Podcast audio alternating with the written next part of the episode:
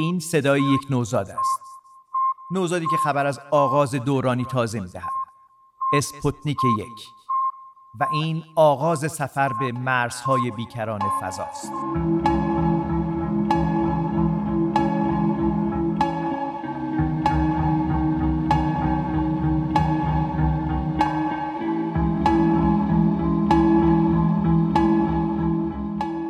مردم زمین سلام. من سیاوش سفاریان پور هستم و شما شنونده 16 همین اپیزود ایستگاه فضایی هستید. حالا که ما با شما صحبت می‌کنیم داریم نزدیک میشیم به یک تاریخ مهم. تاریخی که حیات انسان بر روی کره زمین رو دگرگون کرد و فصلی تازه از حضور انسان بر روی زمین رو رقم زد. داستان داستان پیشتازان فضا هست و آغاز دورانی که به عبارتی میشه گفت که سالگرد اولین مأموریت فضایی بشر هست. اولین دست ساخته بشر که به مرزهای بیکران فضا سفر کرد و به نوعی میشه گفت همین صدای بوغی که شنیدید خبر از این اتفاق میدادش. داریم راجع به زمانی صحبت می‌کنیم که جنگ سرد بین ایالات متحده آمریکا و شوروی سابق برقرار بود و چه روزهای هیجان انگیزی بوده برای هر دو قطبی که این مسیر رو پیش میبردن. محمد جواد. روزهایی که بودجه های اصلی کشورها اون هم در دو قطب دو سمت کره زمین یعنی شوروی و ایالات متحده هزینه فضا می شده هزینه کار تبلیغاتی می شده که در پس خودش فعالیت علمی و فناورانه داشته. و به خاطر همین ما شاهد اتفاقات عجیبی بودیم. انسانی که به فضا میره انسانی که در فضا ایستگاه می‌زنه و انسانی که پا روی کره جز کره زمین می‌ذاره. و این داستان داستان دنبالداریه که ما رو می‌بره به بعد از جنگ جهانی دوم. زمانی که آتش جنگ فرو خفته حالا در واقع ققنوس از اون بر میخیزه از خاکستری که بر جای مونده و کرولوف در روسیه و سوی دیگه در ایالات متحده آمریکا فون دو چهره هستن که دارن صنعت فضایی یا فناوری فضایی رو دگرگون می‌کنن. آره وقتی میگیم اسپوتنیک یک داریم راجع چه سالی صحبت می‌کنیم؟ سیاوش داریم در مورد 4 اکتبر 1957 یا حالا بخوایم شمسیشو بگیم 12 مهر 1336 چه سال تاریخی می شده برای ایران. بله. داریم صحبت می‌کنیم بعد از اینکه جنگ جهانی دوم به پایان رسیده. هنوز سایه ترس و وحشت روی کل دنیا هست و حالا ما در دوران دیگری به نام جنگ سرد هستیم. جنگ بین دو قدرت دو قطبی در دنیا به وجود اومده و رقابت شدیدی هست برای حالا شکست دادن هم دیگه در یک مرز دیگه و این مرزه به نظر مرز فضاست. و این مرز فضا در واقع آغاز همین دورانیه که امروز ما راجبش داریم صحبت می‌کنیم. امروز دست ساخته های زیادی از ما در گوش و کنار منظومه شمسی هستش. اتفاقاتی که سعی می‌کنیم به نقاط عطف اون بپردازیم چیزی که تاریخ عصر فضا رو برای انسان رقم زده. ولی من برگردم به همون سال 1957 زمانی که خروشچوف رهبر اتحاد جماهیر شوروی بود و خبر اسپوتنیک یک به نوعی از کرملین بیرون اومد با یک صدای عجیب و غریب صدایی که صدای هیچ سیاستمداری نبود. یک شاهد عینی بود. و همه داشتن خودشون از نزدیک لمس می‌کردن. دقیقا. بیب بیب هایی که به نظر میاد پالس های خیلی منظم حالا یک یا چند ثانیه ای هستش که داره خیلی دقیق نوسان که توی آغاز این اپیزود هم شنیدیم صدا رو. دقیقا. اتفاقا کلی هم شوخی های با مزه که باشم شده. در دورهای مختلف تاریخی به خصوص اون دوره‌ای که عصر فضا آغاز شد صدای اسپوتنیک خیلی خیلی هیجان انگیز بود و هیجان روی... یا ترس محمد جواد؟ چون ببینید کن برای اتحاد جماهیر شوروی به معنای برنده شدن بله. ولی برای بقیه خیلی رازآمیز بود. این صدای beep beep ها معنیش چیه؟ برای چی داره این بوقا به گوش می‌رسه؟ حتی کسایی که شاهد عینی اسپوتنیک بودن تعریف می‌کنن که به صورت یک نقطه نورانی از بالای سرشون عبور می‌کرده. حالا فرض کنید آمریکا با اون قلدریش حالا مردمش دارن می‌بینن که یه چیزی اون بالاست یه صدایی هم جادویی بوده و این جادو باعث شده بودش که در رابطش کلی ترانه منتشر بشه و ترانه بخونن و یکیشون الان پخش می‌کنن. بشنویم My baby's gone on a trip to the moon And she won't be back too soon. She doesn't write me and I can't sleep. All I hear from her is My baby's up in a rocket machine. Since she left, she ain't been seen. She doesn't call me and I can't sleep. All I hear from her is. I wonder if means I miss you, my baby. means I wanna kiss you. I'm hoping that means I love you and she's coming down to earth again. جالب بود چی میگفت این ترانه بیپ بیپ اثر لوئیس پریماس. حتما نگاه بکنید. ویدیوش هست. حتما پیشنهاد می‌کنم که صالح توی اینستاگراممون هم شاید بذاره. قطعا. و خیلی حس جزایی میده به خاطر اینکه این داستان اینه که میگه بیبی تو رفتی ماه من نمی‌دونم بی بی به چیه؟ داری میگی منو ببوس من من عاشقتم می‌خوام برگردم. این بی بی معنیش چیه؟ داره میگه, که ترجمه هر کسی راجع به این بوخایی که پشت بله. سر هم دیگه بودش متفاوت بود و خبر از همین رازآمیز بودنش میده. حالا اینکه یه ملودی بودش حالا میگه که رفتی به ماه ماه نرفته بود رفته بود در مدار زمین ولی حالا به زبان عامه به معنی این بود که یه قمر مصنوعی دیگه یک ماه جدید متولد شده. اسپوتنیک خب به معنای ماهواره میشه. و حالا خب روایتش هم خیلی جالبه که خب نیویورک تایمز وقت چاپ می‌کنه یه گزارش تاریخی رو از اون زمان. و در موردش صحبت می‌کنه که خب اون روز میلیون ها نفر امریکایی به آسمون چشم دوخته بودن و حیرت زده بودن از ستاره درخشانی که حدودا هر 90 دقیقه یک بار به دور زمین میچرخید.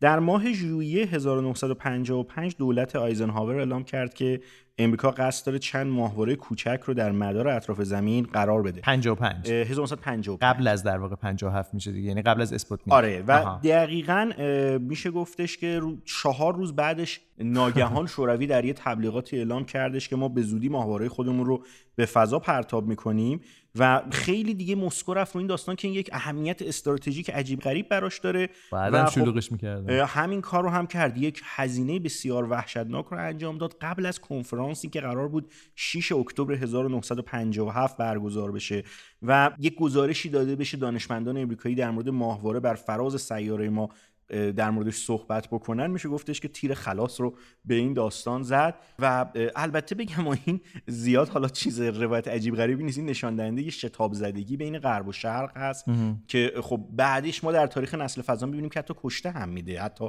انفجارهای مختلف هم ایجاد می‌کنه. اما بالاخره بشر رو با یه وسیله ای هم شده از زمین به سمت ورای زمین می‌بره. حتی اگر روایتاش روایت های ترخ جنگ و دو قطبی بین شرق و غرب باشه. آریا از جنگ و درگیری و مرگ گفتی بعد نیست که به نظرم بریم سراغ رقص اسپوتنیکی.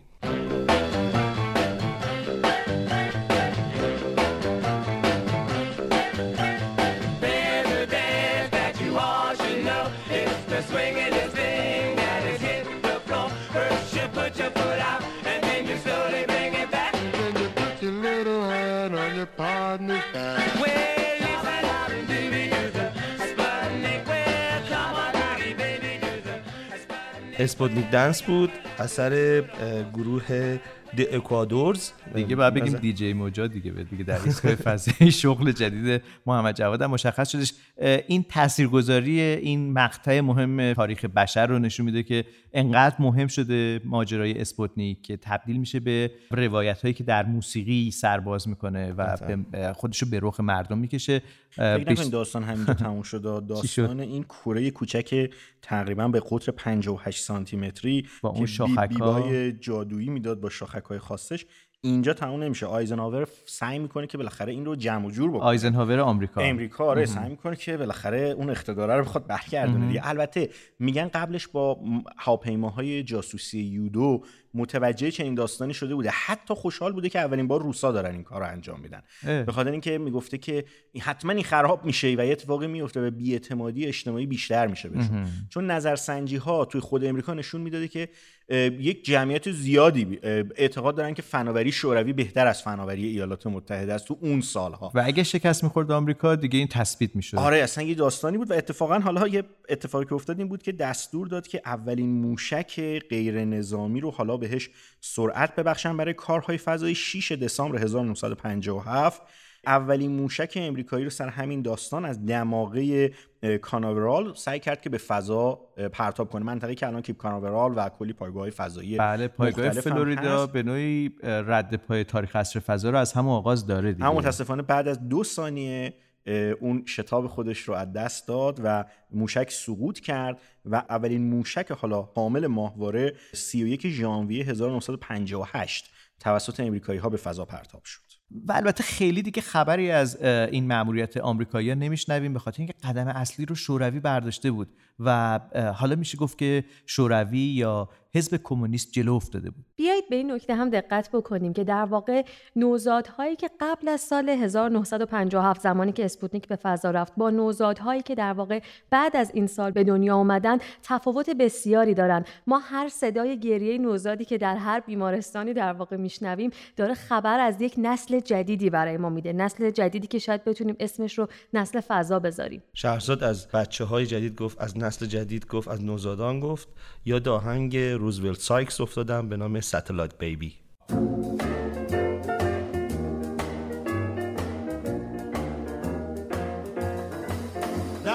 listen, Mr. Khrushchev, I heard a lot of talk about the satellite missile and the president's fault.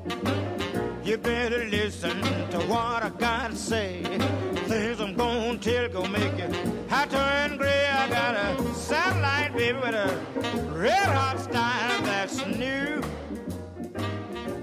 جدی جدی به نظر میاد که یکی از متفاوت ترین اپیزودهای ایستگاه فضایی داره رخ میده و آریا چرا دستتو بالا نگه داشتی؟ ببینید سه ماه تقریبا به دور زمین تونست بچرخه. حدود 60 میلیون کیلومتر. اسپوتنیکو میگه آره دیگه در بله. مورد همینی که کلا ما رو به هم ریخته.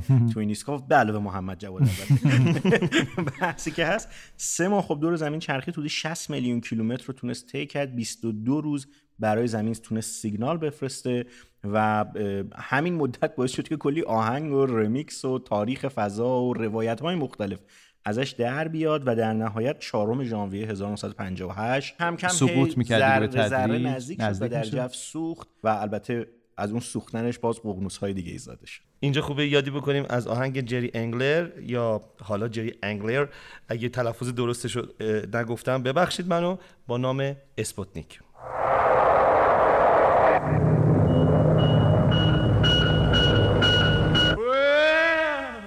I say the fun has just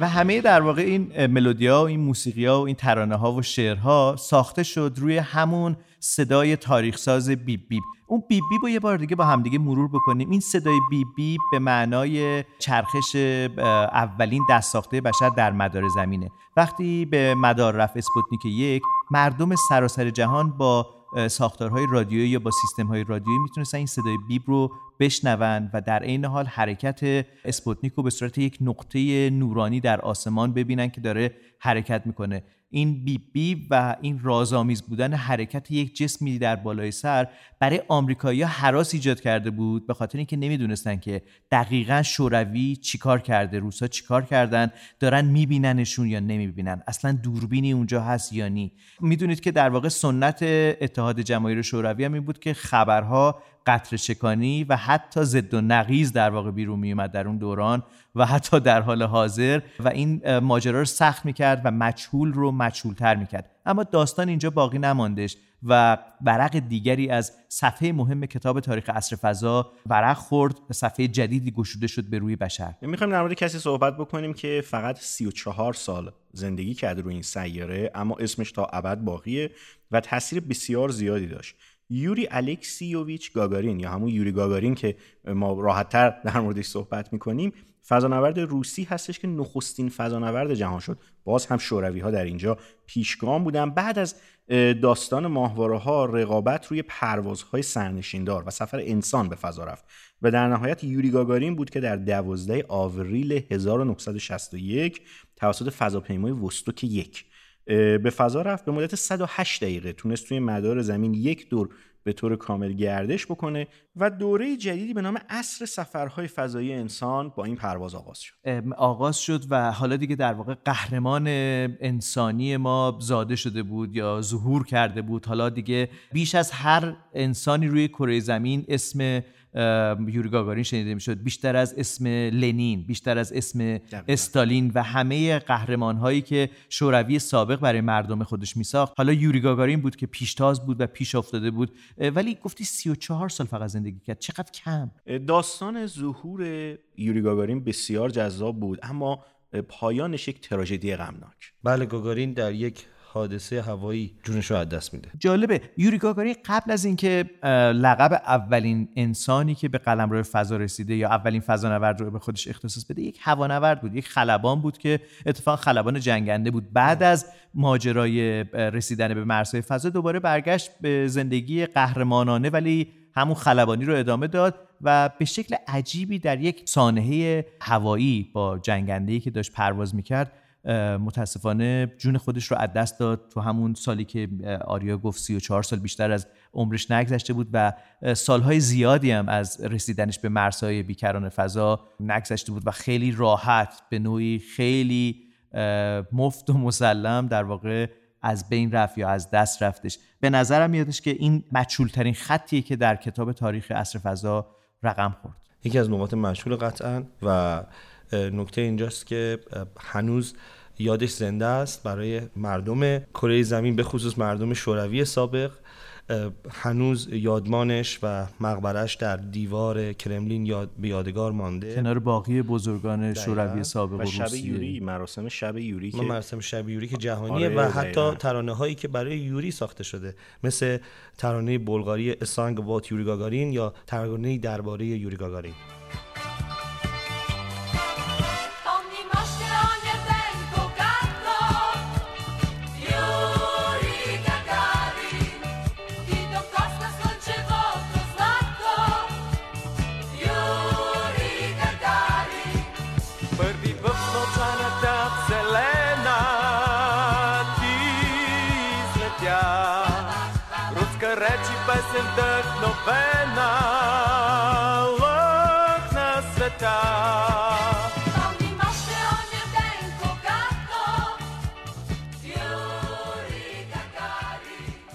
بعد از یوری گاگارین یه نقطه عطف خیلی بزرگتر لازم بود.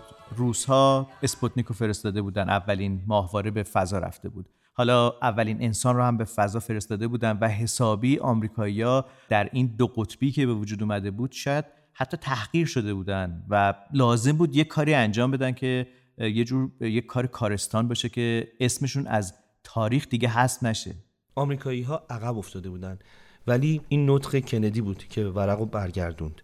کسی که ادعا کرد و این وعده رو داد که تا ده سال دیگه کمتر از یک دهه دیگه ما به ماه می‌رسیم و در یک رقابت فضایی داستان قرار بود که عوض بشه. آیا این اتفاق میافتاد؟ آمریکایی که همیشه بعد از شوروی پاشو توی فضا میذاشت آیا می‌تونست انقدر به فعالیت خودش سرعت بده که بتونه از شوروی سبقت بگیره؟ این چیزی بودش که توی این معمولیت های آپولو خودشو نشون داد. و در نهایت در سال 1969 قلمرو انسان وسیعتر میشه. تا قبل از این تاریخ انسان تنها جایی که قدم گذاشته بود شاید در مدار زمین بود و حالا پروژه آپولوها شروع شد. در اصل قبل اینکه پروژه آپولوها باشه مجموعه پروژه های عظیم به نام پروازهای فضایی انسان. پروژه مرکوری بود پروژه جمینای بود و شاید اوج اینها میشه گفت بهترینش که ما خیلی برامون داستان داره پروژه‌ای بود که انسان رو با آپولو 11 به ماه برد. و خب خود آپولو 11 هم که میگیم یادمون باشه که یه ده تا دیگه قبلش بودن. ذره ذره از خود پروژه جمینای و مرکوری هی داشتن تست می‌کردن که بتونن به فاصله دورتری برن. ما باید دقت کنیم ما تو اصل نیستیم که زیاد مثل امروز برای ما راحت بگیم فضاپیماهای بدون سرنشین. ماموریت دراگون رو داریم صحبت می‌کنیم. ولی در زمانی داریم صحبت می‌کنیم که کامپیوترها دارن با حافظه های کارتی کار می‌کنن. بهترین کامپیوترها می‌تونن یه اعمال حسابی خیلی ساده رو انجام بدن و حالا ناوبری در فضا یک اتفاق بسیار عجیب گران قیمت و خلاقانه است. و مسیرم دور 400 هزار کیلومتر دورتر از زمین. جایی که دیگه دستشون به هیچی نمی‌رسه. حالا باید فرود عملیات نجات تعمیر آره اصلا ببین واقعا اون صحنه ای که به قولی عقاب بر روی کره ماه فرود میاد اون مهنشین در واقع فرود میاد آرمسترانگ میاد بیرون دوباره سوار میشن با بازالدرین داخل اون کپسول فضاییشون. باید از سطح ماه کندشن برن به مدار ماه که اون سفینه مادر هست که توش دیگر کیهان نورد یا دیگر فضانورد حضور داره. اینکه از ماه کنده شدی بتونی برسی به فضاپیمای مادر اصلا کار راحتی نبوده. در اصل ماهگرد داشتن یه ماهنشین داشتن. البته ماموریت با ماهنورد هم با خودشون بردن. آره تا آپولو 17 رفت دیگه نه؟ دقیقا رفت و خب بعدش هم می‌خواست ادامه پیدا بکنه اما مجموعی از دلایل که شاید باز هم مهمترینش سیاست. اون که شوروی رو به فروپاشیه فرو میپاشه و به نوعی میشه گفت شاید سنای امریکا اون سیاستمداری که باید پول بدن برای این توسعه فناوری فضایی آره متوقف میشه شاید رقیبشون رو ندارن. ماموریت هم البته ماموریت بسیار خطرناکی بوده. توسعه ادامه پیدا می‌کنه. فقط مسابقه به نظر میاد که تموم شده. به خاطر اینکه مسابقه یه طرف دیگه هم می‌خواد. آره. شوروی دیگه فرو پاشیده و, مزدش از بین رفته. خودش رو هم تا حدی دیگه تو اون دوران از دست داده. یعنی شاهد این هستیم که اعتراضات مختلف همه در توشون یه تابلو هستش که ما مثلا وضع اقتصادیمون خراب نون نداریم بخوریم اما طرف میگه که ما بریم به ماه.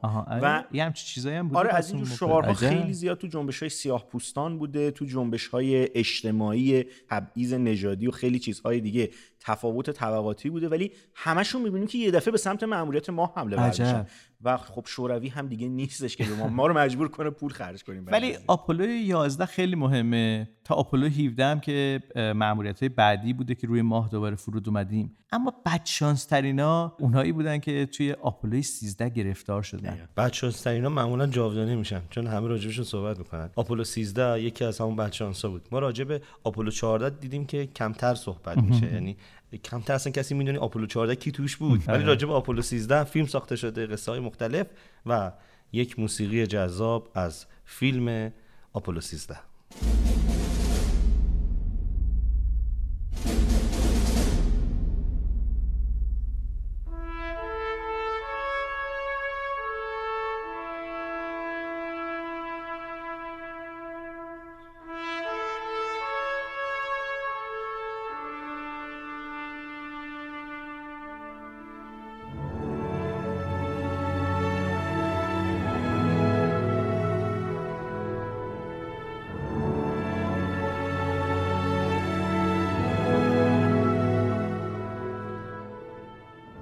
آپولو 13 رو شاید خیلی دیده باشن ولی اگه ندیدید پیشنهاد می‌کنم یک بار ببینید. با چالش های صنعت فضا آشنا میشید به خصوص اون گام های ابتدایی که 50 سال پیش تقریبا برداشته شد. اون فیلم رو بعد در کنار سالی تحف یا مثلا با یه شب تفاوت دید اون وقت کاملا می‌فهمیم که چه داستانی داره این داستان فضا. ولی خیلی سخت سیاوش جان. این همه تمرین کنی زحمت بکشی بری به نزدیکی ما برسی و یه دفعه حادثه و مجبور شی با یه روش عجیبی خودتو به زمین برسون و سوال اینه که اصلا آیا می‌تونیم به زمین برسیم یا نه؟ با بازی تام هنگس و گروهی از بازیگرهای خیلی خیلی خیلی خوش ساخت فیلم به خاطر اینکه بخشایی از فیلم رو حتی توی گرانش مصنوعی که ایجاد کردن با سقوط هواپیمایی که هواپیمای زیروجی فیلم برداری کردن خیلی تجربه عجیبی بوده برای بازیگرای فیلم که خودشون توی اون محلکه قرار دادن اون سختی و دشواری که اون مأموریت فضایی داشته. اجازه بدید که داستان قهرمانان زمین رو با این جمله نیل آرمسترانگ در سطح ماه ادامه بدیم و این جمله رو بشنویم. حیفه که همه چیز رو گفتیم این همه موسیقی هم محمد جواد پخش کردن. این یه جمله رو نشنویم جمله که به نوعی باز به قول شهرزاد تاریخ حیات انسان رو به نوعی انگار یه دیوار کشید. انسانهای قبل از رسیدن به ما انسانهای بعد از رسیدن به ما. و این جمله تاریخ ساز نیل آرمسترانگ.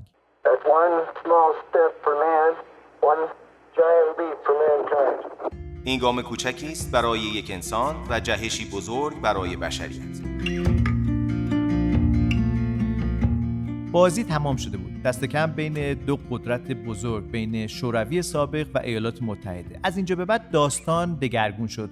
شکل در واقع معمولیت های فضایی به نظر میاد که یه مقدار متفاوتتر هدفمندتر و به دور از حیاهوهای جانبی بود. گرچه هر کدوم از قدم های بزرگی که بشر بعد از اینم برداشت همچنان قدم های مهمی بود. این بار دوباره باید برگردیم به روس ها روس هایی که بعد از فتح ماه حالا باید کاری می‌کردن. آره حالا مسیرها عوض شده. طبیعتا بودجه ها بسیار کاهش پیدا کرده اما مسیر دانش داره به نظر من داره جایگاه دقیق تری پیدا می‌کنه و حالا ما شاهد این هستیم که ربات ها دارن وارد میشن. آه معلومه دیگه. شما که طرفدار ربات هستید میگید که اصلا انگار که انقلابی ایجاد شده. هر چی تا قبل از این انجام داده بودن. قبل از این هیچی بعد از این هم چیز دیگه نیومد. به نظر من اونقدر. هر چی اومد کپی همین بود. لون خود. لون خود. لون خود یک که لون خود؟ لون خود به معنای ماه خودروی ماهنورد. لونارش و خودش هم همون خودروی خودمونه که حالا از یه واژه روسی نشد گرفته شده.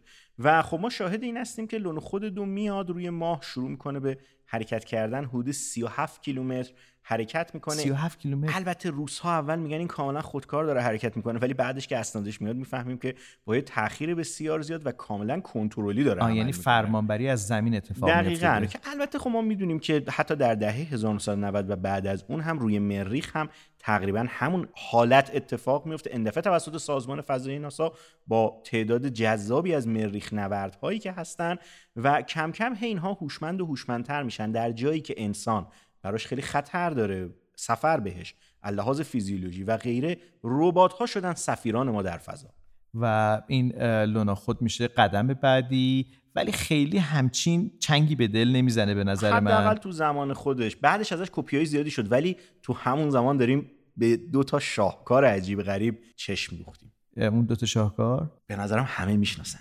وویجر یک و وویجر دو که شاید بتونیم اسم مسافران جانسخت زمینی رو در واقع برای اونها در نظر بگیریم. چون اینها نخستین مسافرانی هستند که تونستن سفرشون رو ادامه بدن دووم بیارن و حالا در جایی بیرون از مرزهای منظومه شمسی قرار دارن.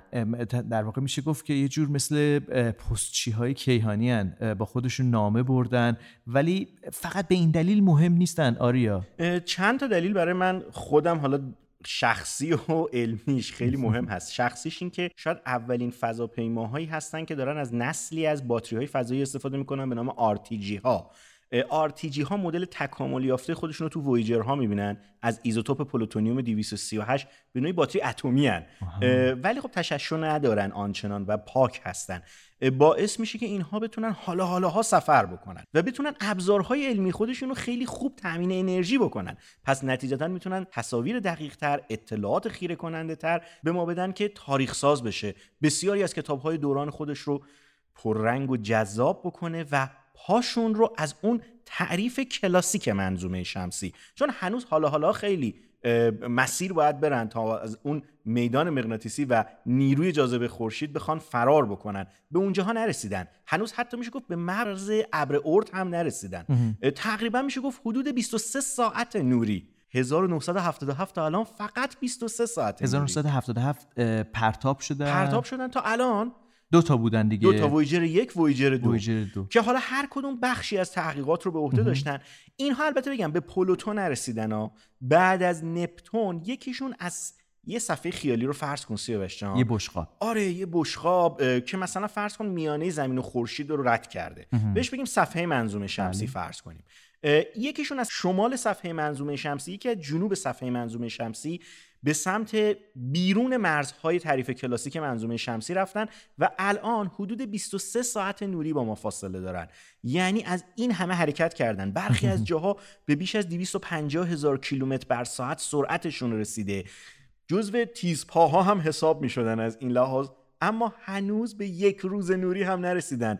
و این در حالیه که تا مرز ابر اورت اگر بخوام برن باید یه مسیر حدود یک سال نوری رو طی بکنن. و هنوز ما میشه گفتش که کرانه ای از کرانه های این سامانه خورشیدی رو کامل نتونستیم طی بکنیم. و این نکته مهم اینه که مرزهای سیاره‌ای رو در نوردیدن و فعلا از مرز سیاره‌ای خارج شدن. میشه گفت که فعلا تا اطلاع ثانوی تا به قول تو از ابر اورت خارج بشن که به نوعی میشه گفت غزال تیزپای پشت سرشونه ها. ما نباید نیو هورایزن رو فراموش بکنیم که بله. کار ناتمام اینا رو تمام کرد. اون عکس خوشگله هم از پلوتو گرفت همه ما رو حیرت زده کرد. نیو هورایزن در واقع ما داریم راجع به همین سالهای اخیر صحبت می‌کنیم. سالهای اخیر عکس زیبای پلوتو و یه قلبی که وسطش بود و داره الان حرکت می‌کنه در دنیای سیاره های کوتوله اجرام ناشناخته و داره اطلاعاتی به ما میده که هر روز داریم شگفت زده تر میشیم از جایی که نه خیلی دوره نه خیلی نزدیک.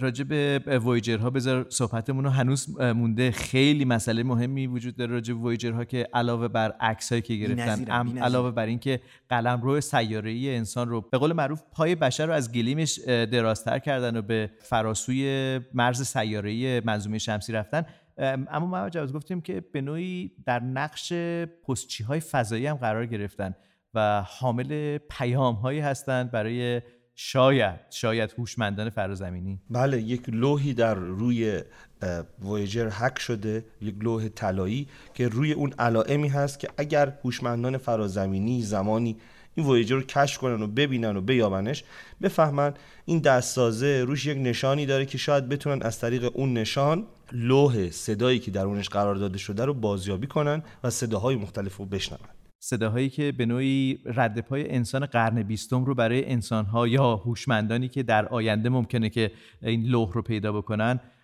میرسونه به زبانهای مختلف توش آواها هست. حتی امشب که خیلی موسیقی هم شما پخش کردین موسیقی های زیادی هم همراه خودش برده. حتی بگیم به زبان فارسی هم جمله ای از فارسی زبانان در درون وویجر برای ساکنان احتمالی فضا وجود داره. درود بر ساکنین ماورای آسمان ها بنی آدم از بای یک پیکرند که در آفرینش ز یک گوهرند. چوزوی به درد آورد روزگار دگر روزها را نماند قرار. این اصل جنس بود. یعنی همون صدای اصلی که توی این کپسول فضایی قرار گرفته و حالا شاید به قول جمله‌ای که تو همین متنم هست درود بر ساکنان ماورای آسمان ها شاید کسایی باشن که اینو دریافت بکنن بتونن بشنون. ما فقط نمی‌دونیم که این صدا صدای کیه. یک فارسی زبانه و جمله جمله معروفی شعری از سعدیه. ولی حقیقت اینه که در طی این سالها من خیلی پرسجو کردم که این صدایی کیه و ما نمی‌دونیم. و خیلی خوبه که اگه مخاطبای ما در حالا جای مختلف کره زمین اگه این صدا رو می‌شناسن اگه از نوادگان این عزیز هستن ما رو راهنمایی کنن و ما رو به یک نشونی از این صدا برسونن. باید بگیم که در دهه پنجاه این صدا ضبط شده. احتمالا شاید یک استاد دانشگاه باشه اون فردی که این صدا رو ضبط کرده. در بین گویندگان رادیو تلویزیون اون موقع نیست. من خیلی سوال کردم پرسجو کردم. حتی از آقای میرفخرایی سوال کردم که اتفاقا آریا چند لحظه پیش داشتن یادآوری می‌کردن که آقای میرفخرایی کسی بودن که گزارش می‌کردن لحظه سفرهای آپولو رو در تلویزیون در دهه 50 در ایران. خیلی مادر پدرای ما در سنین کم خودشون آره. با اون تصویر جادویی دارن ساترن پنج رو می‌بینن که داره پرواز می‌کنه و اگه اشتباه نکنم من اینو تو خاطرات شنیدم. مثل که یه رد و برقی هم داره می‌زنه یه هوایی ابری هستش که ساترن از توش رد میشه و مثل که خیلی جذاب و هیجان انگیزه تو اون دوران که دوران تلویزیون های سیاسفید و احتمالا تک کاناله سیاوش جان. اون موقع ما دو تا کانال تلویزیون داشتیم که تلویزیون رنگی بوده و تلویزیون سیاسفید. ولی حقیقت اینه که تلویزیون سیاسفید پخش می‌کنه ماموریت های آپولو رو در دهه 50 حالا که این صدا رو گفتیم یادی هم بکنیم از صدای جاودانه آقای اسماعیل میرفخری. پس این وویجر هست که داره صداها رو می‌بره قطره خون انسان رو با خودش برده تو اون کپسوله. به نظر میادش که یه پکیج کامله برای هوشمندان فرازمینی. گفتی که آدرس زمینم اونجا هست؟ بله نشانی از زمینه. آن هم به واسطه یک لوح و یک نشانی که اونجا قرار داده شده برای اینکه قابل بازیابی باشه که این از هوشمندانی در یک کره در یک نقطه ای از جهان از کیهان ارسال شده. گرچه که خود اون سازه به اندازه کافی عجیب هست. من, من فقط از ساله خواهش بکنم که اگر ممکنه باز در صفحه اینستاگراممون همین صفحه لوح وویجر رو قرار بدیم. به زمام در واقع شاید اگر شد همین صدای وویجر که صدای فارسی زبانی که در وویجر هست. آدرس سایتمون رو یه بار دیگه میشه بگی برای دوستانی که میگم سایت آدرس صفحه اینستاگراممون رو ممکنه یه بار دیگه بگین که این اپیزود ماشاءالله پر از مطالب جالب و جذابه. البته مثل همه اپیزودا ولی عکس و فیلم های خیلی باحالی میشه گذاشت توش توی اینستاگرام در مورد این اپیزود. و آدرس اینستاگراممون هم هست space station cast اینجا بد نیست یادی بکنیم از یک موسیقی به نام Outa-Space اثر بیلی پرستون یک موسیقی که می‌خواد حال و هوای دنیای بیرونی یا خارج از منظومه رو برای ما روایت کرد باشه. هم دنیایی که به نوعی وویجرها بهش قدم گذاشتن.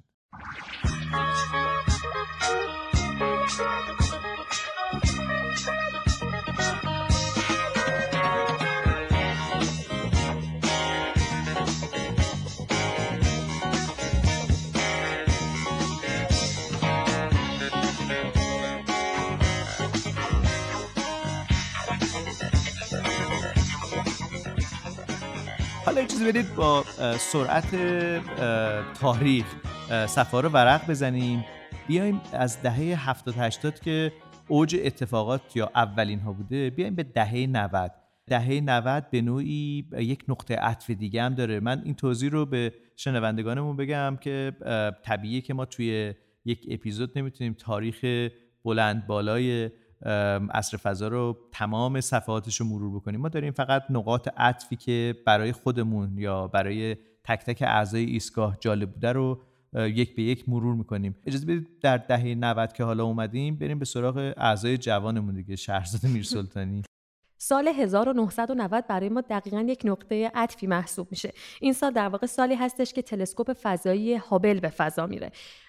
اسم این تلسکوپ فضایی رو به نظر من خیلی خیلی خوب انتخاب کردن. به یاد دانشمندی یا اخترشناسی جناب آقای ادوین هابل نامگذاری شده که با رصدهایی که در واقع از رصدخانه مونت ویلسون در کالیفرنیا انجام دادن متوجه شدن که کهکشانها در حال دور شدن از همدیگه هستند و عالم ما کیهان ما در حال انبساط هست. خب این نکته در واقع درک ما رو از جهانی که درش داریم زندگی می‌کنیم خیلی متحول کرد. تلسکوپ فضایی هابل هم در زندگی انسانها همین نقش رو بازی کردش. طبیعتا اولین تلسکوپ فضایی نبود که به فضا رفت. آخری هم نخواهد بود.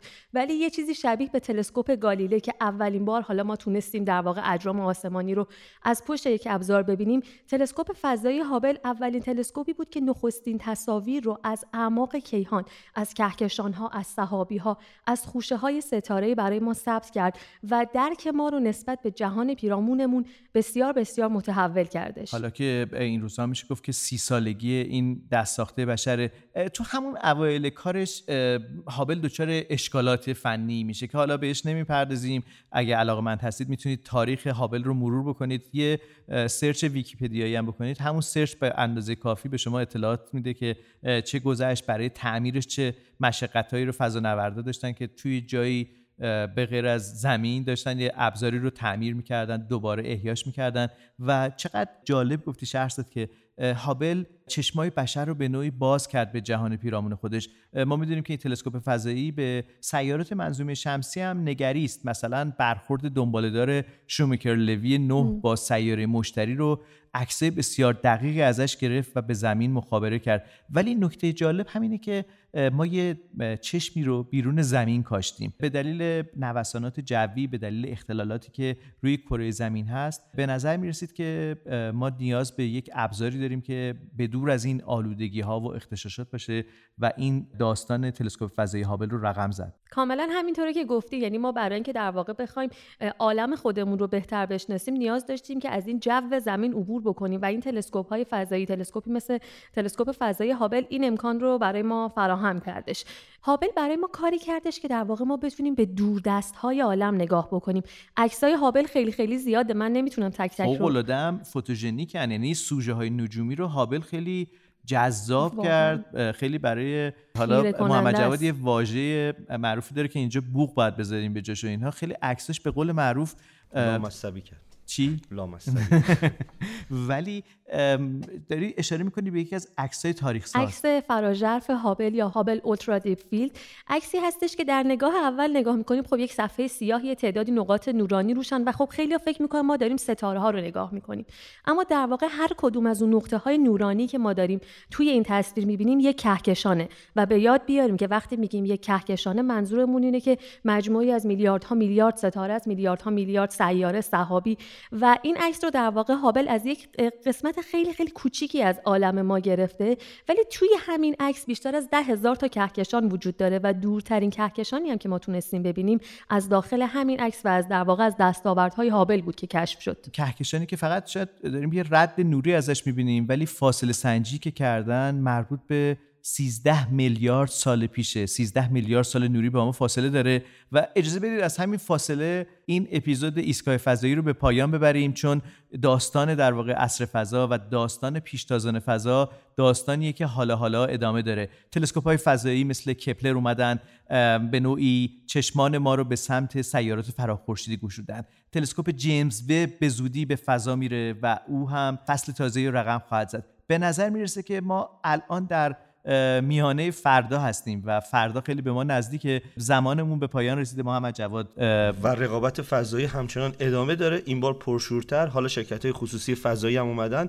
داستان فضا حالا داره با یک سری شرکت ها یک سری آژانس هایی که تازه در چند دهه اخیر رشد کردن مثل چین، ژاپن، هند داره تغییر می‌کنه و فکر می‌کنم اینجا بد نیست گوش بدیم به یک آهنگ دیگه به نام Space Race یا رقابت فضایی اثر دیگه ای از بیلی پرستون.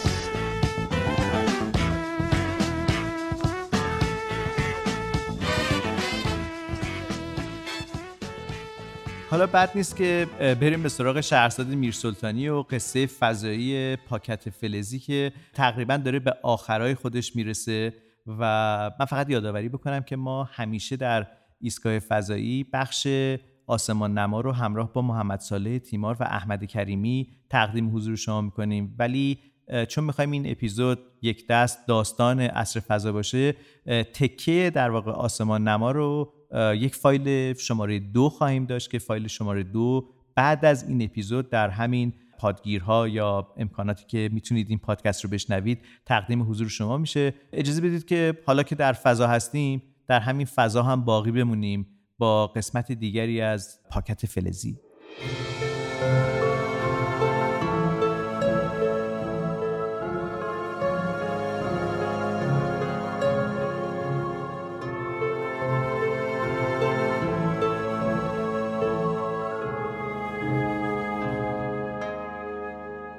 بعد از چند ماه وقت از خونه بیرون رفتن فرا رسیده بود. با ناشر تماس گرفتم و از کتاب جدید براش گفتم. تعجب کرد. پرسید داستان؟ مگه شما داستانم برای بچه ها می نویسی؟ تمام این سالها کتاب های من کتاب های علمی در مورد نجوم و فضا برای بچه ها بود. اما حالا به ناشر گفته بودم داستانی نوشتم که در اون هم از خیالم هم از علم استفاده کردم. هرچند که مطمئن نبودم داستان پاکت فلزی یک داستان خیالی باشه. با اینکه خودم رو برای آخرین نامه های نگان آماده کرده بودم هنوز نمی‌دونستم که آیا داستان نگان واقعی بود یا خیالی. صحبت با ناشر کردم. داستان ناتموم رو مرتب کردم که بتونم تحویلشون بدم و منتظر شدم تا 17 ساعت و 42 دقیقه و 33 ثانیه بگذره. خانم نویسنده سلام. امیدوارم حالتون خوب باشه. راستش خودم هم نمی‌دونم. هنوز چند تا نامه دیگه فرصت دارم براتون بفرستم. آخرین کارها برای بازگشت خدمه ایستگاه فضایی ما به زمین در حال انجام و همینجور که ما به سیاره زمین نزدیک بشیم پاکت های فلزی یکی یکی از کار میفتن و دیگه امکان فرستادن نامه وجود نداره. من سعی می‌کنم تا آخرین لحظه براتون نامه بفرستم و بگم این بالا چه خبره. و مهمتر از همه سعی می‌کنم بی خداحافظی نرم. رفتن بی خداحافظی اصلا کار خوبی نیست. اینجوری همیشه یه علامت سوال تو ذهن آدم باقی میمونه. ولی من تصمیم گرفتم از اولین نامه تا آخرین نامه به هر علامت سوالی که ممکنه تو ذهن شما شکل بگیره پاسخ بدم. تو نامه قبلی براتون از آموزش ها و تمرین ها و نزدیک شدن به تاریخ سفر فضانوردها گفتم. اما حتما شما می‌دونید فضانوردها پیش از سفرشون مدتی رو قرنطینه میشن. پدرم از دو هفته قبل از سفرش باید همراه بقیه فضانوردها قرنطینه می‌شد. کار من از اینجا حسابی سخت شد. برای داشتن لباس فضانوردی برای رفتن سر تمرین ها برای دیدن سکوی پرتاب و همه اینا هزار جور بهانه داشتم. اما قرنطینه رو چیکار باید می‌کردم؟ چه بهونه باید براش می آوردم که منم دلم می‌خواد با فضانوردا برم تو قرنطینه؟ آخه کدوم بچه دلش همچین چیزی رو می‌خواد؟ اینجا بود که گیر افتادم. پدرم رفت و من موندم تو خونه. اما ناامید نشدم. راستش خودم و حسابی به مریضی زدم. از خونه بیرون نرفتم و گفتم من همش تو اتاقم می‌خوام بمونم. بله خودم برای خودم یک قرنطینه درست کردم. درست مثل یک فضا نورد اون روزا سعی کردم دوستامم نبینم یا مامانم رو بغل نکنم. آخه فضا هم نزدیک سفرشون که میشه مجبورن همینطوری زندگی کنن. حتی لحظه های آخر قبل از سفرشون با خانواده خودشون هم از پشت یه شیشه خدافزی می‌کنن تا نکنه میکروبی چیزی رو با خودشون از زمین به ایستگاه فضایی ببرن. خب ما هنوز بیمارستانه فضایی توی فضا نداریم و مریض شدن یک فضانورد. در ایستگاه فضایی می‌تونه خطر بزرگی برای فضانوردا باشه. برای همینم هست که هم فضانوردا قرنطینه میشن هم حسابی لحظه آخر سلامتیشون رو بررسی می‌کنن که مشکلی نداشته باشن. وگرنه سفرشون کلا به فضا کنسل میشه. روزای قرنطینه سپری شد. تو روزای قرنطینه کارم نقشه کشیدن بود. بله نقشه. راستش این نقشه مهمترین نقشه زندگی من بود. سکوی پرتاب فضاپیما راههای رسیدن به اونا همه و همه رو توی دوره ها تمرین دیده بودم و میشناختم. پس برای همسفر شدن با فضانوردها فقط و فقط به یک نقشه خوب احتیاج داشتم که بتونم خودم رو مخفیانه به فضاپیما برسونم و بتونم در جایی از اون مخفی بشم. سختتر از این نقشه نقشه جدا شدن از مامان بود. آخه مامان همیشه مواظب و مراقب منه و درست همون شب پرتاب که من و مامان برای خداحافظی با پدر و تماشای لحظه پرتاب اون به نزدیکی سکوی پرتاب می‌رفتیم باید حواس مامان رو پرت می‌کردم و بزرگترین نقشه زندگیم رو عملی می‌کردم. بالاخره شب پرتاب فرا رسید. مامان داشت پالتوی قهوه‌ایش رو میپوشید. پیراهن آبی من رو آماده کرده بود تا من بپوشم و به دیدار پدر بریم. اما من با لباس فضانوردی بزرگ و سنگینم از اتاق اومدم بیرون و مامان در حالی که با تعجب من رو نگاه می‌کرد بعد کلی بحث قبول کرد که من با لباس فضانوردیم همراهش برم. آخه می‌دونید مطمئن بودم اونجا زمان برای پوشیدن لباس فضانوردیم نبود. باید حاضر آماده می‌رفتم. به سمت سازمان فضایی شروع به حرکت کردیم. تنها چند ساعت تا پرتاب فضانوردان به فضا زمان باقی بود.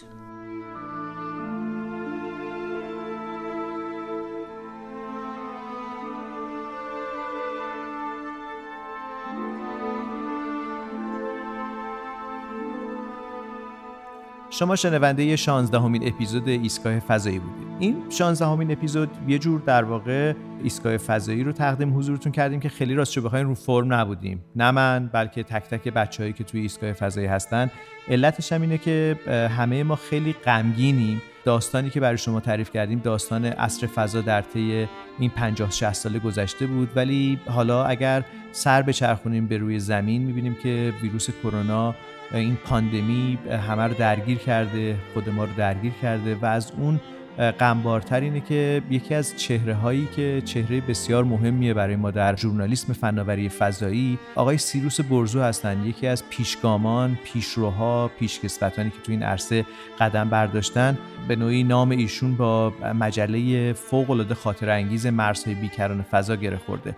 متاسفانه الان بر روی تخت بیمارستان هستند و حالا که ما داریم این اپیزود رو ضبط می‌کنیم در این روز دارن با مرگ دست و پنجه نرم می‌کنن. اجازه می‌خوام که این اپیزود رو از طرف خودم و تمامی دوستانم در ایستگاه فضایی تقدیم بکنیم به آقای برزو که عمری رو برای این تلاش کردن برای این تلاش کردن که ما رو آگاه بکنن از آنچه که در مسیر پیشرفت فضایی بشر رخ داده. این اپیزود رو تقدیم می‌کنیم به ایشون با این امید که غلبه بکنن بر آنچه که بر روی تخت بیمارستان برایشون داره میگذره. امیدوارم زمانی که این اپیزود رو میشنوید خبر سلامتیشون منتشر شده باشه و خبر بدی رو نشنویم. ولی انسان هم به امید زنده است دیگه. کاری نمیشه کرد. زندگی جریانش ادامه داره و داستان نسل فضا تازه شروع شده. من سیاوش سفاریان پور هستم. برای شما بهترین ها رو آرزو می‌کنم. مراقب خودتون